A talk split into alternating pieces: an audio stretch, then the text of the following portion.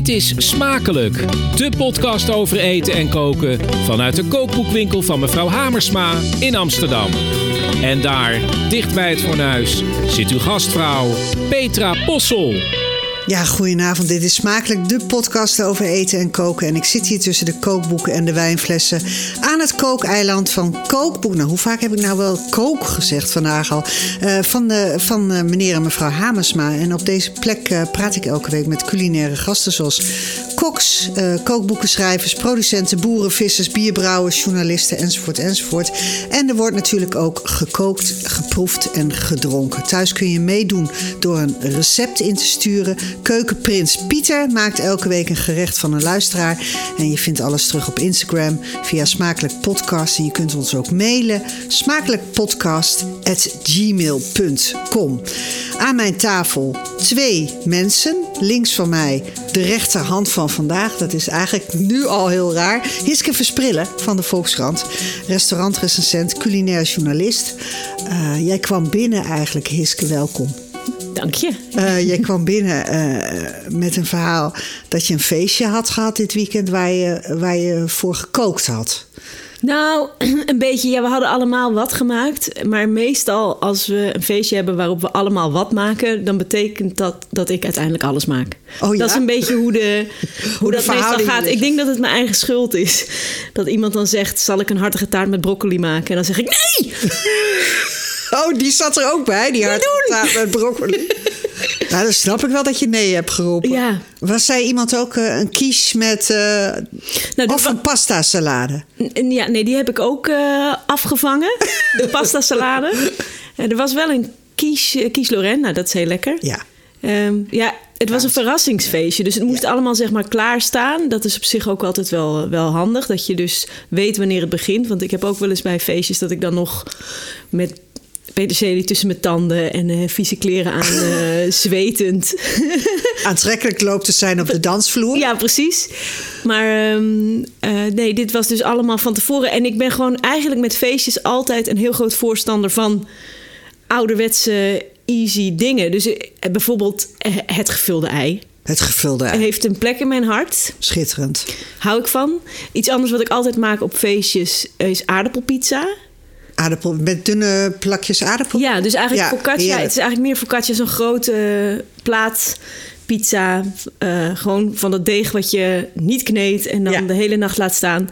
En dan dunne plakjes aardappel en knoflook en roosmarijn. Ja. Het is echt carbs on carbs, zeg ja. maar. En, uh, maar dat is heel goed voor een feestje. Met perfect name voor een feestje. als er uh, gin tonic wordt gedronken. Want het woord brak viel ook. ja, nou het gaat vandaag Uh, Eindelijk weer dinsdag. goed. het gaat weer. Het gaat nu weer. Ja. Maar ik had inderdaad echt een, een kater van, van twee volle dagen. Twee volle dagen. Twee volle en die dagen. beginnen steeds harder aan te tikken. Ik had zelf een, een, een diner voor het Friese dorp waar ik woon. We hebben gekookt voor uh, hoeveel mensen? Nou, zeg maar 60 mensen. Oh ja. En uh, toen vonden we daarna ook wel dat we nog een glas mochten drinken. En als je dan twee dagen op je poten hebt gestaan, dan ben je daarna ook heel maar Hebben ontvang. jullie alles gekookt voor dat, voor dat hele feest? We hebben alles gekookt. Want waarom, waarom dan? Gewoon voor gezellig. Nee, maar jullie hebben gewoon het hele dorp uitgenodigd. Ja, iedereen betaalt een tientje en het is een drie, vier gangen diner. Leuk zeg. Ja, was ook echt een eclatant succes. Behalve dan dat ik me daarna echt een, een wrak voelde. En Oh, ook ja. echt dacht van nee, ik moet naar die sportschool waar Hiske ook naartoe gaat. Hmm. Uh, Emiel, ken jij het, ge het gevoel van brak zijn? Of, of Emiel van der Staak, chef, kok, eigenaar van de nieuwe winkel in Nijmegen. Uh, het groenterestaurant van de wereld. Twee Michelinsterren. Maar toch ga ik het vragen. Ben jij wel eens brak? nou, ik ken dat gevoel natuurlijk wel. Dat maak je wel eens mee. En ook vaak naar aanleiding van koken voor 60 mensen. Ja. En dan de verleiding niet kunnen weerstaan om ook nog een drankje te doen. De nazit, hè? De nazit, die is wel dodelijk. Dus ik doe dat eigenlijk nooit. Maar ik heb herinneringen aan momenten in het verleden dat erna zit, vooral de dag daarna, inderdaad nog uh, zijn, uh, zijn uitwerking kende. Lang geleden? Ja, toch wel. Ja. ja. ik heb een heel saai leven. Ja, maar jij kiest daar natuurlijk voor. Maar je bent ook chef-eigenaar. Dus ik denk dat je je misschien, ik vul maar wat in hoor, ook verantwoordelijk voelt uh, dat er nog één iemand het hoofd koel moet houden. Of doet niemand dat bij, bij jou in de, in de ploeg? Uh, ik ga ervan uit dat ze allemaal wel die verantwoordelijkheid kunnen dragen. En uh, ik heb eigenlijk nooit zoveel opgehad hoor met die nazit. Dus het is ook niet per se onderdeel van de cultuur binnen ons restaurant. Nee. Dat we tot diep in de nacht nog lallend uh, in een leeg oh, restaurant lallend is het ook al ja. meteen. Op de bar. Nou, er gebeuren Op de bar best, dansend. Het is natuurlijk wel inherent aan het vak dat Ja. dat ook gebeurt. Uh, er zijn natuurlijk genoeg restaurants waar uh, ook gevierd wordt dat ze het weer overleefd hebben. Maar ik zie Ja. wel steeds meer restaurants die echt goed hun grenzen aangeven. hè. Ook tegenover gasten bijvoorbeeld. Ik was, laatst was ik in een restaurant en daar hadden ze echt op de website staan... om 11 uur serveren we onze laatste dessert. Ja. En eh, in het weekend om zo en zo laat tijdens de lunch. Want we willen graag dat ons personeel de volgende dag weer fris aan het werk kan. Nou, dat is heel dapper, vind ik dat. Hè? Ja, Dat en ook wel heel goed. Want ik kan me ook nog wel herinneren dat ik vroeger in restaurants heb gewerkt. Daar bleven mensen dan tot half twee soms aan de grappa zitten, gasten. Hè? Ja. Dat je denkt, nou ja, dan kan ja, die gasten ken ik ook. Ja. ja. ken, ken of ben. Kennen en bennen, maar niet meer hoor. Nee, dat, eh, dat, eh, dat trek ik niet meer op eh, latere leeftijd. Ja. Maar ik ken ook dus gasten die nooit meer weggaan. Die gewoon in een restaurant gaan wonen, zeg maar, bij wijze van spreken. Het is verschrikkelijk. Dat willen we niet. Nee, maar goed. Ben jij ook, zeg maar... ehm, hoe, hoe noem je dat nou? Ga jij zo gezond met jezelf om als je met ons gasten omgaat? Eh, Ik moet heel gedisciplineerd zijn, anders val ik natuurlijk door de mand. Ik ben ook wel een oude man. dat is toch helemaal En niet dan, waar? eh, Hoe oud ben je dan? 46. Oh, dat is heel jong. Nee, maar ik moet wel drie keer per week sporten, ehm, gezond eten, koud douchen. Allemaal om ervoor te zorgen dat Fit ik een week doorkom en in balans blijf met Ja. eh, de, de inspanning die ik doe. Ja. Ehm, en ik vind het sporten niet leuk. Eh, en ik ga ook eh, liever niet zo lang en zoveel werken. Maar uiteindelijk komt het er allemaal wel bij. En Ja. eh, moet je dat elke keer maar weer opbrengen. En, en moet je gedisciplineerd leven, anders kan het niet. En, en ik, ik, ik hoor toch een heel kleine snik dan in die stem. Als van, het is wel een prijs die je betaalt. Ja, maar ik kan me ook niks voorstellen bij het alternatief. Dus daar blijft het dan bij. Ja. Dus het is niet dat ik daarmee zit of zo. Want ik eh, doe ook wel eens het gedachte-experiment. Dat stop ermee en dan ga ik reizen. Of nou, Ja. ik denk, ja, maar zo, zo ben ik ook helemaal niet. Nee, dat ik dus- moet doen. Wat een gedoe is dat. Dan bleef je ook in Nijmegen, zeg Nee, maar. waarschijnlijk is dit het ook gewoon. En, Ja. eh, ik ben er ook wel tevreden mee. Ja. Alleen, het is een hele inspanning. Nou, tevreden vind ik. eh, ik snap dat jij eh, dat woord gebruikt. Maar ik, ik, ik was echt lyrisch toen ik eh, in je restaurant heb gegeten. En Hiske, jij was toch ook buitengewoon positief volgens Ja, mij. ik vond het echt heel erg tof. Ja, het is warm. Het is, de, de, de mensen om je heen die zijn zo vriendelijk en zo lief. Ja, en het is natuurlijk een restaurant waar alleen maar plantaardig wordt gekookt. Dus helemaal zonder eh, dierlijke producten. En heel lang heeft vegetarisch eten heeft het lang gehad. Maar veganistisch eten heeft natuurlijk helemaal heel lang een soort aura van. Sokken, ge, eh, geitenwolle Nou, sokken. dus juist niet van geitenwol natuurlijk dan. Hè? Nee, Dus nou ja, die andere sokken dan. Maar die, die eh, andere sokken. nee, maar gewoon van een soort een beetje stoffigheid en een beetje, beetje bedweterigheid. En misschien ook wel een beetje vreugdeloosheid van dat eten dat je moet eten voor, omdat je het gewicht van de wereld op je schouders ja, draagt. anders kom je niet in de En dat is natuurlijk al de afgelopen jaren best wel veel, veranderd. Ik bedoel, je hebt heel veel bijvoorbeeld veganistische snackbars nu, hè, vegan junkfood en dat soort dingen. Maar het leuke aan de nieuwe winkel is echt dat het die complete feestelijkheid heeft van haute cuisine.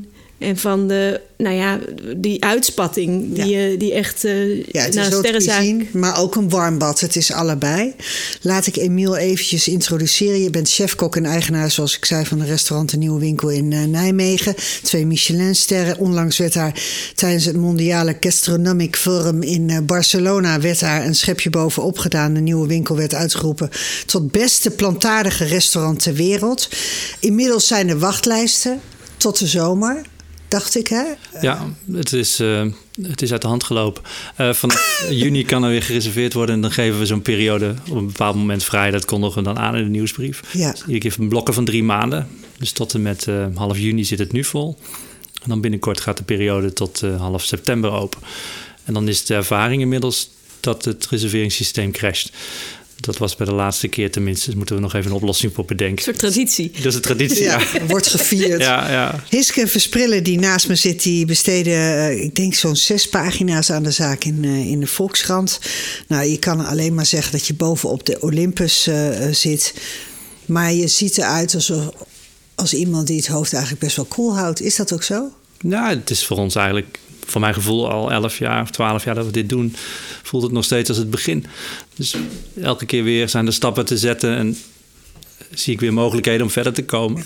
Dus dat is het proces waar je dan middenin zit. Ik denk dat als ik over 20 jaar in een luie stoel zit en terugkijk, dat ik me dan pas be- besef eigenlijk wat er nu allemaal gebeurt. Ja, omdat je er middenin zit. Ik zit er gewoon middenin. Het Ja, eh, onlangs heb je een, een, een, een belangrijke stap gemaakt door te zeggen: Mijn volgende menu wordt een volledig plantaardig menu. Wat was het setje dat je nodig had? Nou, we waren al een vegetarisch restaurant. Daar was ik eigenlijk best wel content mee. Denk, dat gaat allemaal lekker. En het was comfortabel en we konden dat. Toen was in één keer dat restaurant in New York... wat aankondigde volledig plantaardig te worden. Eh, Eleven Madison Park, drie Ja. Michelinsterren. En toen, eh, toen dacht ik wel even... dat is wel heel irritant. Ik Maar wat, wat irriteerde je dan? ja, dat was onze comfortabele, eigen gecreëerde niche. Waar we goed in waren, waar we plezier aan beleefden. En toen was er in één keer iemand die ons inhaalde. Zo voelde dat. Dus ik kan heel eerlijk zeggen... Of ik kan aan de ene kant zeggen, ik was ontzettend geïnspireerd. Hè? Prachtig, zo'n mooi voorbeeld. Maar ik was echt geïriteerd. Ik vond het, eh, vond het, vond het flauw. Ja. Want tot dat moment zei ik ook wel eens in interviews als het ging over hoe ziet die toekomst er dan uit. Ik zei nou, over, over 15 tot 20 jaar dan zul je zien... dan is er een drie sterrenzaak die volledig plantaardig is. En toen was het een paar weken daarna dus al geregeld. Maar het was dus het setje. Ze hadden jou niet gebeld. Nee, het was heel vervelend. nou ja, het was eigenlijk een belangrijke stimulans. Toen Ja. is ook aan het begin van eh 2022 de ambitie uitgesproken... voor het einde van het jaar zijn wij ook volledig plantaardig. En eh, dat ging eigenlijk heel goed, die ontwikkeling. Maar we stranden bij de gebrande boter bij het brood. Dat was zoiets Dat was de laatste hobbel. troostrijks. Dat- Ja, maar dat snap ik ook wel. Probeer dat maar eens uit het spel te spelen. Dat is zo lekker. Ja, en het is uiteindelijk gelukt in de dying seconds. Want in december zijn we overgegaan op een nieuwe, tussen aanhalingstekens, boter. En die, eh, die, die geeft ook die voldoening en dat vol vette mondgevoel eh, dat je kent van boter. Dus nu zijn we tevreden. En, eh, en is het dus toch gelukt. Hoe, hoe heeft die ontwikkeling van die boter, hoe, hoe is dat gegaan? Hoe vind je zoiets uit? Want het moet dat romige hebben en het moet, het moet dat volle hebben. En dat is het probleem vaak bij de plantaardige keuken, dat je die smaak net niet bereikt, toch? Nee, en dan ga je eigenlijk stapelen. Het begint met het technische verhaal. Hoe krijg je een emulsie met het smeltgedrag van boter? Toen zaten we al heel snel op het spoor van Eleven Madison Park in New York. Die maken hem tussen aanhalingstekens nogmaals boter op basis van cacaoboter Ja. en, eh, en olie. En dat laten ze emulgeren. Dan gaat eventueel nog wat lecithine bij om dat stabiel te maken. Maar dat bleef een beetje eh, toch in de sfeer van waterig. En het, het verdween ook snel in de mond. Dus dat was uiteindelijk niet per se wat we zochten. En toen zijn we verder gegaan en hebben we door contact te krijgen met een start-up in Wageningen eh, de beschikking gehad over plantaardige room. Universiteit eh, Wageningen. Eh, ja, er zit een start-up, Time Traveling Milkman, en die maken zonnebloempitte room. Zij waren in staat om het vetbolletje dat normaliter ingekapseld is in proteïne vrij te spelen. En dan heb je dat vol vette mondgevoel. Dus dat was een belangrijke stap. En de tweede stap is dat we zijn gaan experimenteren met schimmels. Ehm, om de fermentatie er vooraf aan te laten gaan die in de richting ging van boter. Dus in eerste instantie met yoghurtculturen gewerkt.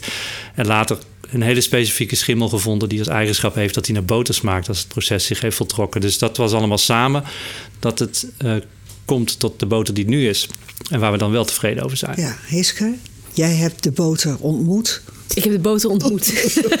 Een soort first dates is dit. Ja. Hoe was dat?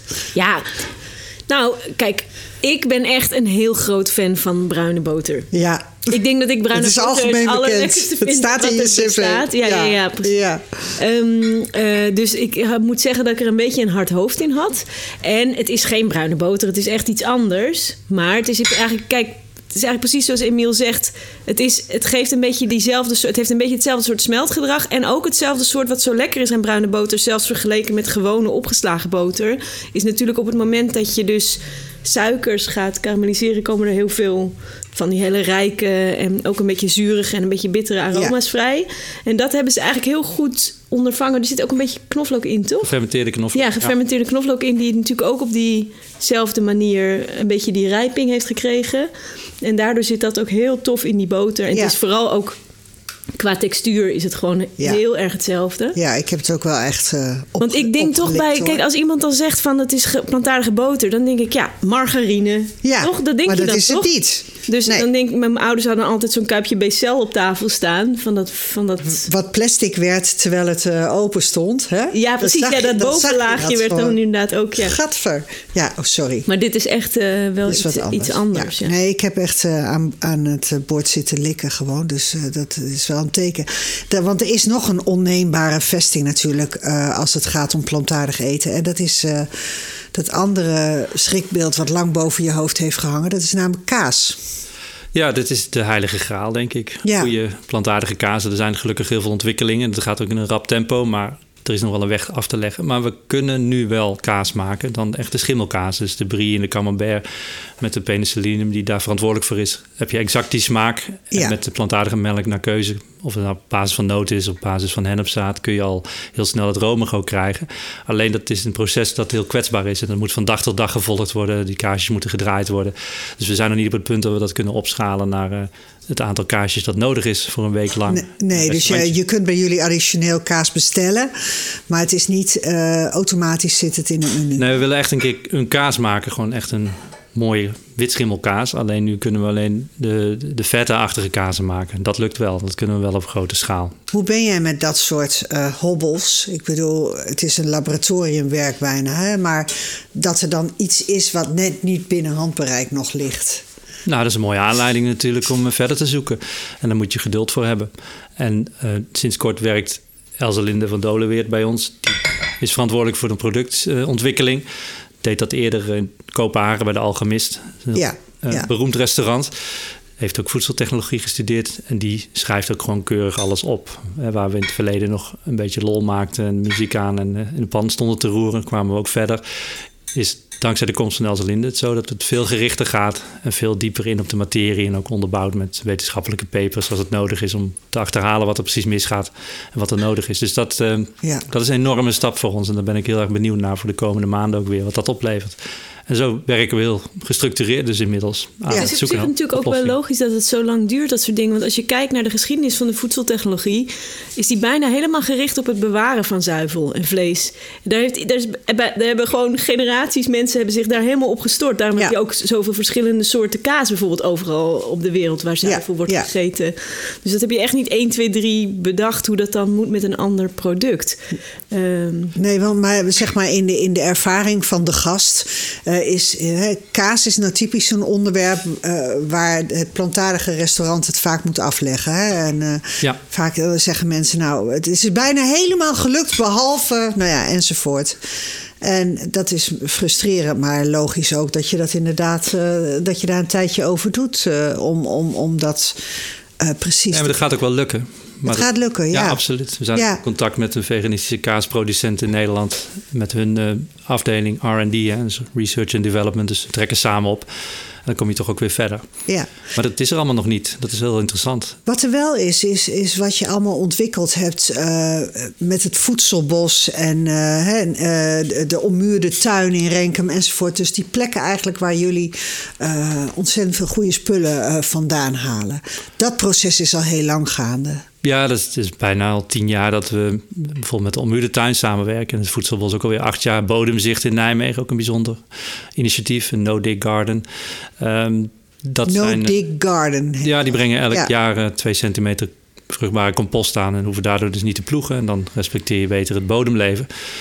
En dat, eh, dat zijn interessante initiatieven. En het levert vooral eh, goede producten op in het seizoen. Hartstikke vers. Daar kan geen, geen groothandel tegenop. Nee, maar toch moet je elke keer met zo'n heel erg uitgebalanceerd zes en negen gangen menu komen.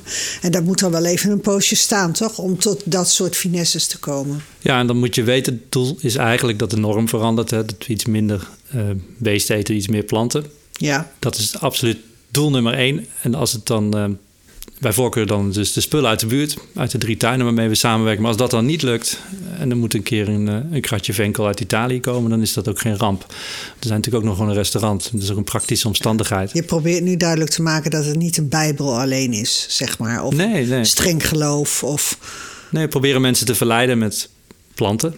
ja, En eh, dat op het hoogste niveau. En dat, eh, dat is het belangrijkste doel wat we hebben. En dan willen we natuurlijk ook als ambassadeur optreden voor voedselbossen. Een systeem van landbouw ja. eh, gebaseerd op meerjarige planten. En dan krijgen dat soort producten voorrang.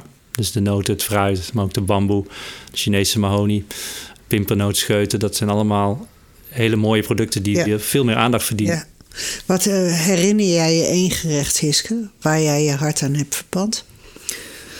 Ehm, nou ja, ik herinner me wel een aantal gerechten. Ehm, Maar je mag er één noemen. ja. Nou, kijk, ik, ik twijfel eigenlijk tussen een gerecht eh, met rode kool Die- en, en het gerecht met, to- met die tofu. Ja, de nou, daar twijfel ik ook tussen. Echt serieus, ik heb het hier staan. Oh ja? Verse tofu en algenbouillon, Ja. mieren. Hè? Dat gerecht, dat, dat vond ik fenomenaal. Ja, maar dat was dus ook geen tofu van soja, toch? Nee, van zonnebloempitten. Ja. Ja. Een hele ja, een soort van super rijke textuur. En misschien wel een beetje zoals kaas, maar ook weer niet. Het was echt iets heel anders dan ik ooit geproefd had. Ja. De manier waarop het gebonden was en de manier waarop het smolt. En dan in die hartige Dat is heel avontuurlijk bouillon. Het had ook een soort echo's van, van agadashi tofu. Zo'n Japanse soep hè, met tofu erin, Ja. eh, waar ook zeewier in zit. Gewoon heel tof. Dus het, het grappige vond ik ook veel gerechten. Net als bijvoorbeeld ook dit, dat rode koolgerecht. eh, Rode kool was met, eh met jeneverbes Kastanjepeper. kastanjepeper. ja. ja. dus dat was een gerecht wat heel erg... wat wel op allerlei manieren een soort van hinten naar een klassiek wildgerecht. Dus naar hazenpeper of naar gestoofd hert. Ja. Wat je ook vaak met rode kool eet. En ook met diezelfde soort krui- kruiden. Maar eh, toch ook weer heel erg zichzelf was. Dus ik vond het heel leuk dat er wordt heel vaak eh, wordt er kritiek geleverd dan op ehm, bedrijven die veganistische eh, alternatieven maken. Dat ze zeggen, waarom moet dit nou zo op vlees lijken? Ja, de Dus- vegetarische gehaktballetjes. zeg. ja, nou ja, dat vind ik sowieso altijd een beetje stomme kritiek. Want volgens mij zijn er heel veel redenen waarom je dat op vlees laat lijken. Want vlees is gewoon heel lekker. Maar ehm, ik vond het in dit geval ook heel erg zichzelf. Ja. Dus het leek niet op vlees, maar het, het, het, ha- het haakte wel op allerlei, in allerlei laadjes in je hoofd aan op gerechten Ja. die, ook, eh, die je al eerder kende. Dat gebeurde ook met boekwijd, rommelkruid en zwarte biet. Hè? Dat boekwijd dat lijkt dan gewoon precies op, eh, op eh, hoe heet het? Bloedworst. bloedworst. en dat was, ja, ik ben dol op bloedworst. En ik ben dol op boekwijd van de nieuwe winkel. Maar het lijkt erop, maar het lijkt er ook weer niet op. Nee. wel? Dus dat vond ik zo, vind ik zo knap gedaan. Dat het Nou, gewoon... Het is wel goed dat je het zegt. We krijgen wel eens kritiek inderdaad. Waarom moet het op vlees lijken? Best wel eh, langer moeten kouwen op die kritiek. Ik denk, wat is er nou waar van? De, één ding inderdaad, het lijkt op vlees met een reden. Want dat is gewoon lekker. Want het is gewoon universeel. Hè? Dat is evolutionair bepaald volgens Ja. mij zelfs. Dat we daar voorkeur voor hebben, voor rijpe Ja, smaken. mensen eten meestal geen vlees omdat ze dieren haten. Nee, ze dat- eten nee, vlees omdat ze het heel lekker vinden. Ja, ja, en ik heb ook wel eens gedacht... wij maken nu ook bijvoorbeeld een wafel zonder ei en boter. Maar er is niemand die zegt, waarom noem je het dan een wafel? Dus het is ook nog de mentale kwestie... dat mensen het als een grondrecht beschouwen. We zitten in een transitiefase. Dat is het toch ook? We moeten gewoon wennen aan het idioom was- wat past bij een andere manier van eh, met eten omgaan. Ja, ja. En ook bij de smaak die dat oproept. Ja, en er zijn hele goede voortekenen dat dat sneller gaat dan je denkt. Ja. Als ik afga, jonge mensen of oude mensen die over hun kinderen praten, dan dat het eh, vaak al in een familie zo is dat de kinderen vegetarisch eten op zijn minst. Ja, ja. Wij, wij gaan even, we gaan gewoon even wat proeven.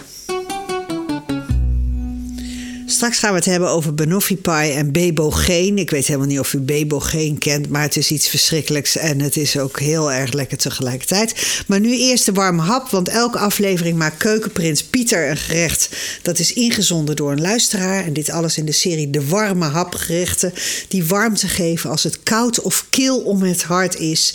En die recepten die kun je sturen naar eh eh, smakelijkpodcast.gmail.com of je kunt op Insta een berichtje zetten. Eh, maar mailen direct is natuurlijk het mooiste. Ik kreeg eh, een mail van iemand die noemde zich Stefan K. Dus dat vond ik dan, eh, ik dacht meteen Kafka, maar het was Kuster. En hij schrijft: Hoi Petra, dit gerecht maak ik voor mijn vrouw altijd op de eerste koude winters aanvoelende dag van de winter-herfst. Sinds we nog vriendje en vriendinnetje waren, zo'n 12, 13 jaar eh, terug. Het is vooral een ding van, van en voor ons tweeën. Kinderen vinden het nog niets. Meestal in het weekend of soms op een thuiswerkdag even uien snijden tijdens de lunch. Af en toe roeren tussen het mailen door. De zomer is nu echt voorbij. Het wordt kouder, het wordt natter.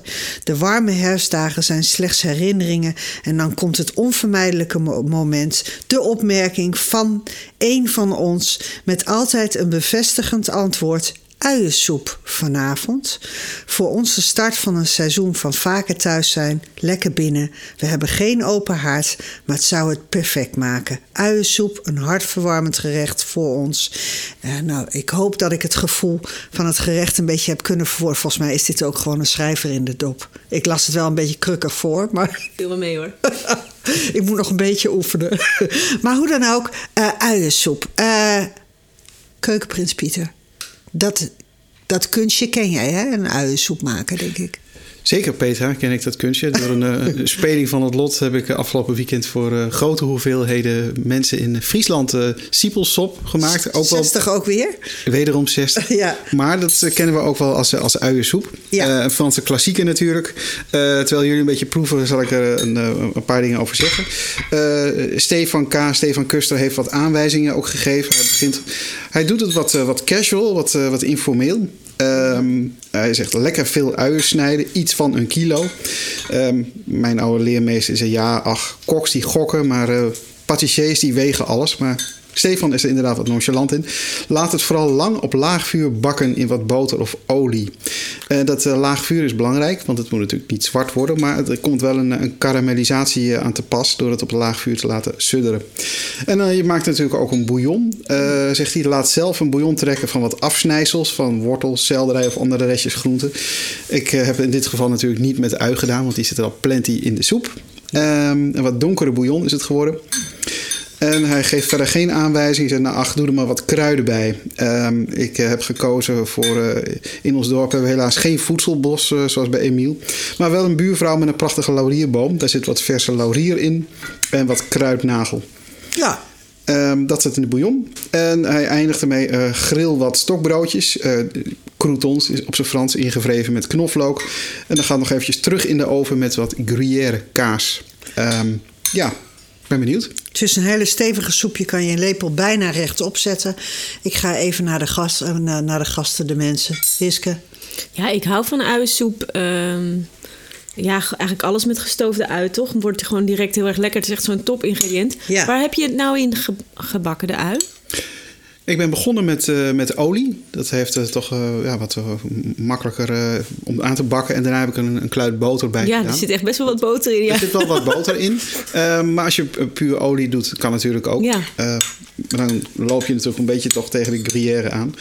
Kun je Het smaakt ook een beetje frisser of zo. Zit er iets van azijn in? Of, eh, Eh, nee, het is een eh, vrij basale groentebouillon. Van eh, nou, wortel en selderij. Eh, had ik nog staan, wat eh, stukjes. En ehm, een beetje zout. Ja. eh, dat is geheel naar eigen keuze. Mocht ik wat zout Alles, en peper alles wat je op de markt kon vinden. Precies, precies. Ja, dat zeggen koks dan altijd. Hè? Je weet nooit welke markt ze gaan. Nou, ik vond het heel mooi. Je zei al, Stefan, er zou een, een, een, een, een literair creatie eh, gemaakt kunnen hebben. Maar ehm, ja, ook in het voorjaar kan het. Hij noemt dan eh, zomer, herfst, winter. Maar ook nu kan het nog steeds, Ja. wat mij betreft. Maar het is hartverwarmend. Emiel, wat vind jij ervan?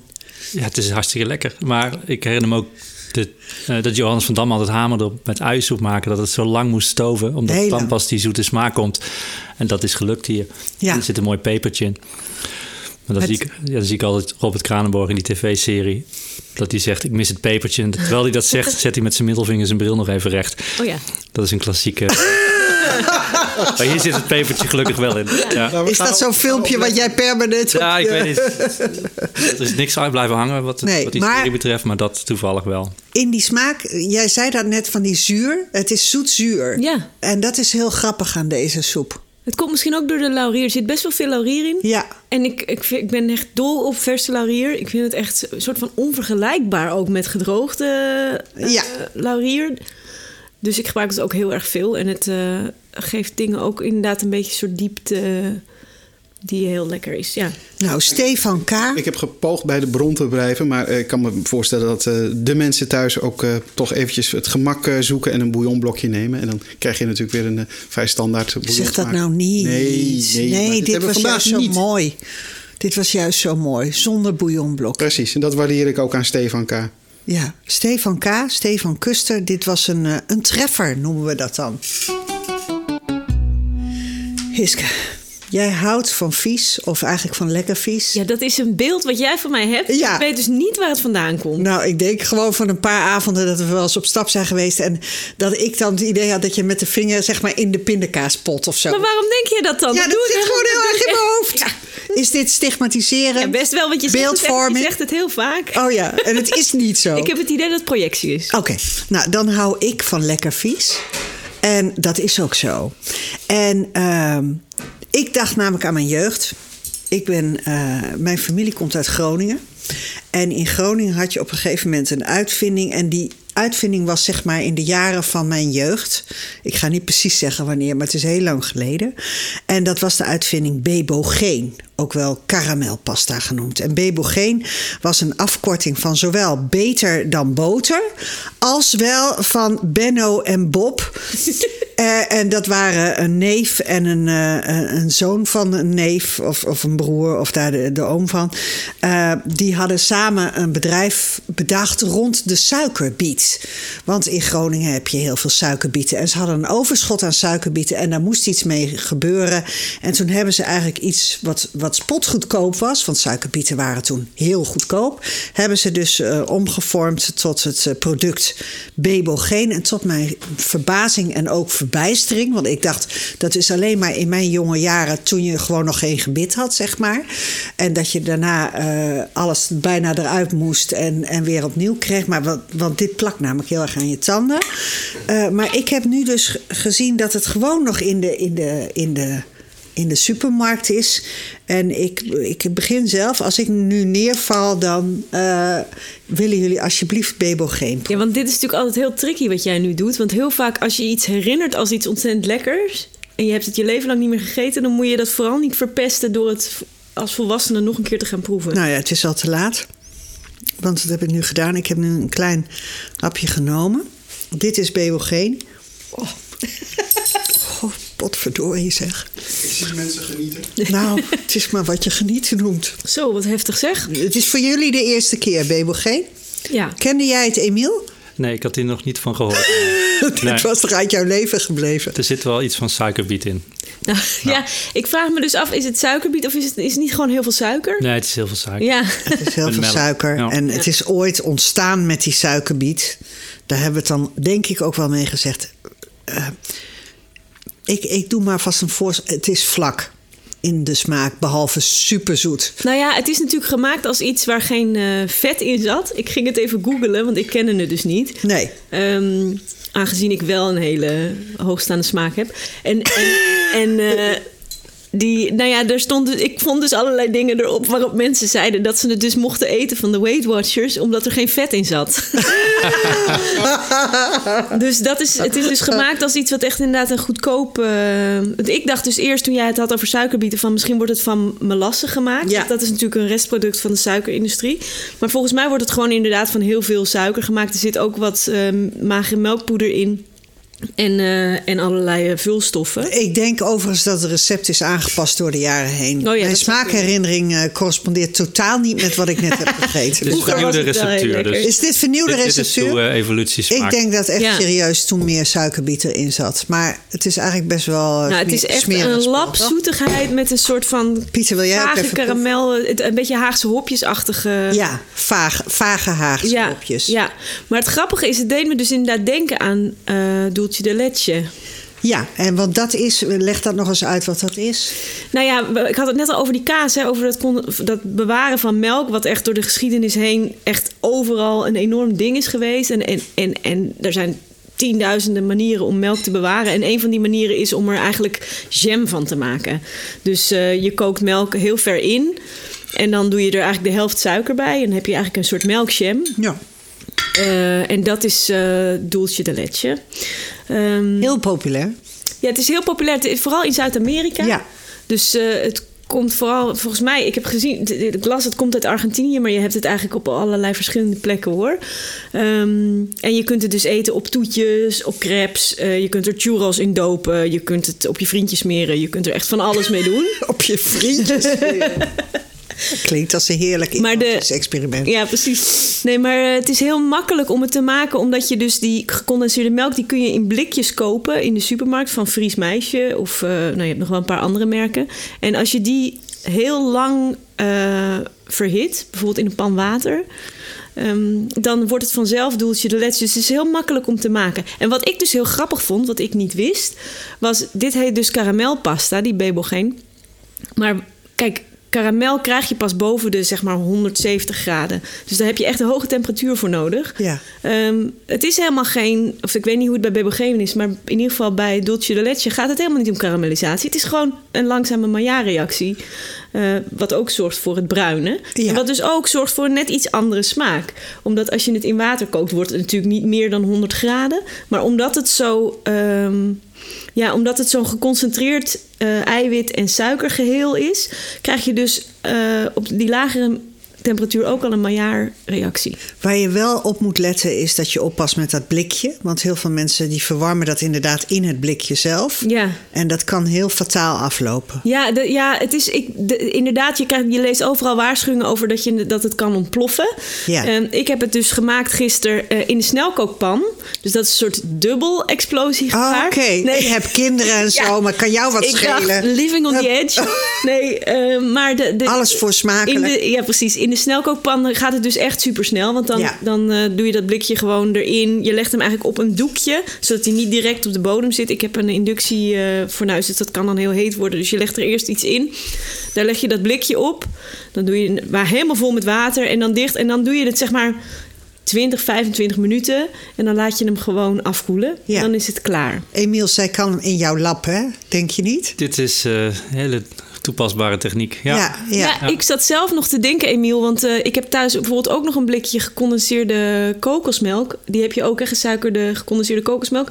Waarvan ik me afvroeg, zou je dat daar nou ook mee kunnen doen? Weet je dat? Dat kan wel. Ja, ik weet dat het zelfs kan met crème fraîche.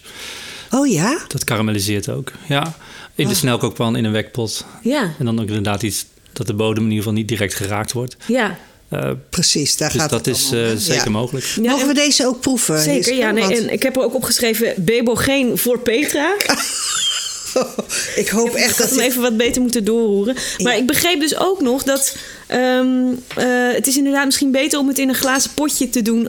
Ook omdat er aan de binnenkant van die blikjes vaak van dat bisphenol zit en zo. Ja, niet zo heel gezond spul. Ja, Ja, ik pak niet heel lang ik vind deze er nu al. eh, ziet er gewoon wat, wat reëler uit van kleur. Hij is, hij is meer beige dan dat. dat Nou, ik ben vooral dus heel benieuwd of je het verschil kan proeven tussen een karamellisatie en een Maillard-reactie. Want dit is dus officieel niet gekarameliseerd. Daar is het gewoon niet heet genoeg voor geworden. Dus dit is Maillard. En normaal gesproken krijg je door een Maillard-reactie krijg je een iets hartiger, vleesiger smaak. ik vind dit wel lekker hoor. Dat vroeg je natuurlijk niet, maar. eh Dat is ook heel zoet. jawel, maar toch echt wel anders zoet. Maar hier zit ook vet in, want het is gewoon van volle gecondenseerde melk. Dus dat, is, Extra ook- sporten morgen. Amy. dat is een heel groot verschil eh, met die bebelgeen. Nee, dit is ontzettend lekker. Dit Ja. is lekker. Hm, En toen ben je nog verder gegaan in je onderzoek. Zeker. Want. Nou ja, wat ik dacht, eh Emiel van der Staak komt eten. Wat zal ik eens maken voor iemand die normaal gesproken alleen maar plantaardig en lokaal kookt? Een banoffee pie met Een slagroom. banoffee Nee, eh, ehm, ik, ja, dit is, dat is eigenlijk wat ik zelf vaak maak met die gecondenseerde, of eh, met die eh dulce de leche. Dat je het eigenlijk in een taart ehm, bodem zet. En ik ben zelf nogal een luie bakker. Het hoge eh, woord is eruit. ja. Maar wat is een banoffee pie precies? Ehm, een banoffee pie is eigenlijk een, eh, een, een, een, een- meestal een taart met een koekbodem. Ja. Dus dat is heel makkelijk, want die hoef je niet af te bakken. Want die koekjes, die zijn al gebakken. En daar doe je dan eh, die doeltje letje in. Ik heb ook nog een beetje extra boter doorheen gedaan, want dan eh, wordt het nog wat smeuiger. En daar leg je gesneden banaan op. En daarop gaat dan heel veel slagroom. Waar is die taart dan? Ja, in de zit koelkast. Echt, ik zit echt zo in paniek om me heen te kijken van... Ik moet nog even het geheime ingrediënt toevoegen. Geheim ingrediënt. Oh, het lijkt echt eh, heel Holland bakt wel, maar dan anders. Oh, ik zie nu... Wat is Ik dit? ga het geheime ingrediënt nu toevoegen. Ja. Mensen, Hiske Versprillen gaat een geheim ingrediënt toevoegen. Het ziet eruit als cacao of koffie. Oh ja, dus ze doet het ook zo met de hand als je dat doet. Jij kunt echt zo meedoen met eh, Heel Holland Bakt. Oh, en er komen ook noten nu op. Zeg ik het goed? Nou, het is een heel mooi taartje. We zetten sowieso dat taartje van Hiske Versprillen, de banoffee pie, even op, eh, op Insta. Ja, want de banoffee pie is zo verschrikkelijk zoet. Er zit echt... Dit is een heel klein taartje, maar dit zijn echt... eh, drie avondmaaltijden, zeg maar. Qua, qua dierlijk vet en... eh, eh, Nu al zin in. ja, Ja. maar dus het, wat ik er dus op doe op het laatst... om dat een beetje van tegenwicht te voorzien... is een beetje instant koffie. Koffie, ja, dat, dat het leek er al op. En noten. Ja, en gekarameliseerde walnootjes. Ja, dat doe Ja. ik normaal met pekannoten, maar die had ik niet meer. Nou ja, goed, dat is je vergeven. Pie. Ken, ken jij banoffee pie? Hij hoort ook eh, uit elkaar te vallen. Ik heb daar nog niet eerder van gehoord, nee. Nee, echt niet? maar het concept is wel heel duidelijk. Ja. Ja, het concept is gewoon een aanslag op je leven. Ja, je wist het nog niet, maar eh, het is vandaag een dramatische dag qua suiker. Ja. Ja, want hoe gaan jullie met suiker om, eh Emiel? We zijn ons er bewust van dat het giftig is. Daar moeten we niet te veel van eten. Ja. Maar ehm, Maar tijdens een uitzending of een, een podcast mag wel, toch? eh, Even. tijdens de podcast mag ook. En eh, als je uit eten gaat, dan mag het wat mij betreft ook. ja. Ehm, Het is wel gewoon maar het is iets wat, me steeds, wat, wat ik me steeds beter realiseer. Dat is ook een kant van ons vak. Dat je niet alleen gezond voor de planeet, maar ook gezond voor de mensen kookt. ja. Ehm, dus dat krijgt door de jaren heen wel steeds meer aandacht. Maar ik weet er ook nog onvoldoende van om daar echt op een goede manier eh, keuzes in te maken. Dus voor nu richten we ons vooral op heel lekker eten. Nou, dat, dat laatste onderdeel, dat lukt echt heel goed. Dit is zo lekker, maar het is ook natuurlijk die banaan. Die room. Wat is er met die room? Nou, ehm, ik ben echt een enorm voorstander van ongezoete geslagen room. Ja. Ehm, dat, dat, ik, slagroom heeft, ik denk ook door die spuitbussen en zo, toch een beetje een soort van slechte naam gekregen. of een beetje. echt gedegradeerd, hè? Ja, alsof het iets eh, heel Smerig. ordinairs is Ja. of zo. Terwijl ik vind slagroom is natuurlijk iets te geks. Hmm. Ik bedoel, het is heel erg lekker en het blijft gewoon staan. Dus, en oh, ik vind Hmm. Sorry, ook... dat is blijkbaar jouw definitie Ja, van eh, dat lekker. kan iets te geks. nee, zeker. Nee, en ook zeker gewoon ongezoete geslagen room. Bijvoorbeeld bij Ja. gerookte vis of eh, met een beetje mirixwortel er doorheen. Of, ik hou gewoon heel erg van, van slagroom. En ehm, nou, ik heb hier wel een heel klein lepeltje suiker doorheen gedaan. Maar eh, er hoeft eigenlijk bijna niks in, want Nee. het is al heel zoet. Wat vind jij, Emiel? Ja, dit is, het is wel heel fijn dit. Ja, ja, dit, Je- het is Ja. bijna alsof je Ja. je schaamt. Heb je suikerschaamte nu of vetschaamte? Of- nee, zover ben ik nog niet. Nee. Maar eh, nee, dit is zo comfortabel. Comfortabel. Ja, Het geeft niet, Emiel. Er eh, luistert niemand mee nu, hè? nee. en er hoeft inderdaad geen suiker in de room. Nee, nee, dat heeft het helemaal niet nodig. Ik vind, het, eh, ik vind de weg zeg maar, die we nu af hebben gelegd tussen Bebelgeen van inferieure kwaliteit naar dit taartje is ongelooflijk. Eh, we zetten dan ook het recept ook gewoon op Insta, denk ik. En eh, nou ja, ik, eh, ik, ik ben helemaal in een hoera-stemming. Het is misschien wel een hele korte shot van suiker, maar het, is wel heel, het doet heel veel goed. Ja, we gaan zo een rondje rennen, denk ik. We, ga- we gaan een rondje rennen. Althans, jij begint, ik kom achter je aan. Nou, dit was dus smakelijk. En die, dat kon er alleen maar zijn vanwege de inzet van Emiel van der Staak... Hiske Versprillen, Pieter Hubres, Reiner van der Put. Tudo.